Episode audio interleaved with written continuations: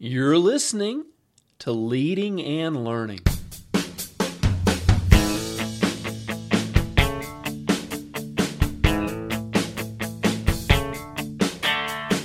This is the place where we talk about practical leadership, theology, fitness, how to create winning habits, and so much more. My name's David Spell, and I'm a retired police officer, a pastor, a New Testament scholar, and a leadership coach. My goal on leading and learning is to help you live your best life. Thanks so much for joining us today.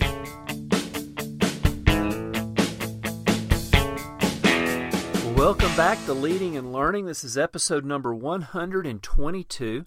And today we're going to talk about fitness a little bit. I haven't done a an episode on fitness in a while, and you say, well, you know, you're you're a leadership guy. Why are you doing something on fitness? Well, you know, I'm in the gym every day, and I've worked out my entire life, and I've constantly got people asking for advice, asking for help with their fitness routine, asking for help with uh, their their their workout routine. Um, this past week, I've I've had two people ask ask good, solid questions in the gym about fitness, and so I want to just share a little bit, just from my my own advice. I've been working out for you know 40 something years. And so um, you know i know a little bit. So i'm going to share a little bit about stimulating muscle growth the secrets to stimulating muscle growth. And i'm going to give you two of them but i want to let you know that this episode of leading and learning is brought to you by my book, Street Cop 2 Reloaded. Um, if you enjoyed Street Cop, or even if you haven't read Street Cop, check out Street Cop 2 Reloaded. It's full of, of stories from my law enforcement career. They're all true stories. Every story in there's in, in, every story in there is absolutely true. I haven't made anything up. I've just changed changed a few names and maybe cleaned up the language a little bit. But every story's true from my career uh, as a 30 year police officer. So check it out. Street Cop 2 Reloaded. There's a link in the show notes. So, secrets to stimulating muscle growth. Give you two things. First of all, and this is something to kind of play around with, it's called compound sets. Now, your muscles will only grow when they're forced to work. And compound sets are a great tool to use to hit the same muscle group or the same muscles in a couple of different ways and to make them really work. Um, basically, what you're doing is you're pairing two or more er- exercises together that target the same muscle groups, and you're not doing um, one exercise and then resting and coming back and doing another one. You're you're basically doing one right after the other. This hits the same muscle from a different lo- from different locations and forces it to work harder than than if you were just performing one exercise. Now, with this one, you won't be able to do quite as much weight especially for that second exercise. And I'm going to give you some examples in a minute that'll make it a little more clear. And you should always aim for 8 to 12 reps. Uh, 8 to 10 is a good number. If you hit 12, you're probably doing uh, a little bit, the, the weight's a little too light. You know, for me, once I'm able to do 10, 10 reps, uh, at any weight, I always bump it up. So, so for me, eight to ten is, is an optimum number. Um, if you're only using, if you find that you're only able to hit five or six reps for doing compound sets, then you're you, you probably need to reduce the weight just a little bit. But the goal here is to thoroughly fatigue, to f- thoroughly work the muscle. And forcing it to perform multiple sets of, of this 8 to 10 is really going to accomplish this goal. And there should be no rest, as I said, between the two exercises in the compound set. Now, let me give you an example of what I'm talking about. Let's just say you're working your shoulders and you're doing dumbbell presses. So you do a set, maybe you're seated and you're doing dumbbell presses and you're able to crank out, you know, a good solid 8 or 10 repetitions.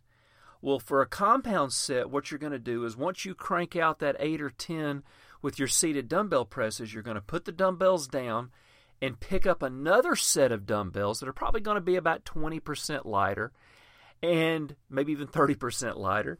And you're immediately going to do dumbbell lateral raises where you're raising the dumbbells to the side.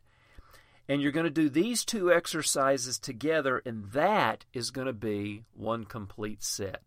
So hopefully you're going to be able to knock out eight or ten dumbbell presses, seated dumbbell presses, and then with a with a lighter set of dumbbells, hopefully you're going to be able to knock out a set of eight or ten dumbbell lateral raises, and that is going to be one set.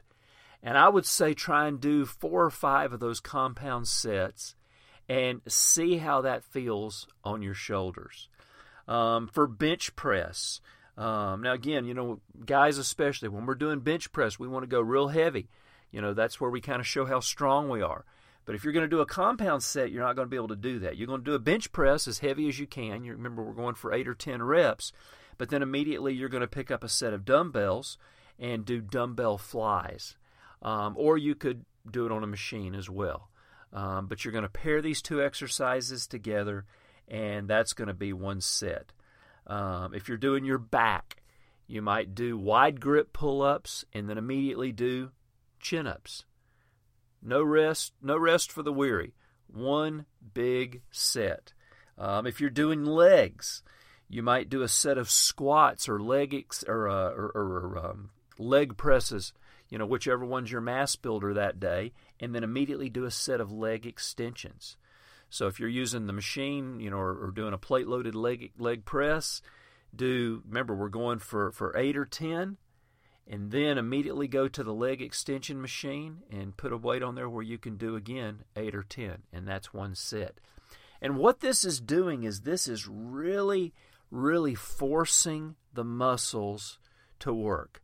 Because what we we tend to do if you work out traditionally i'm not talking about to, to, to, guys that are doing crossfit or anything like that but for, for people that work out kind of in a traditional way lifting weights what we tend to do is we tend to do a set and then rest and then do another set and rest and we'll do our three four five sets whatever we're doing for for a particular exercise and then we'll move on to another you know exercise or machine and we'll do our several sets. But when we put sets together like this, we're really, really making the muscles dig deep. We're really working hard. And I don't I don't think you should do this every single workout, but if you you add compound sets every couple of workouts, you're going to see some improvement. It's one of those things that you can do to what we call shock and awe to your muscles that will really uh, help you. And especially if, if you're like most of us, at some point you hit a plateau. At some point you kind of hit that, that level where you're just not growing like you want to. You don't see the results. You're not getting stronger. Well, this will help you get stronger and it will help you build more muscle.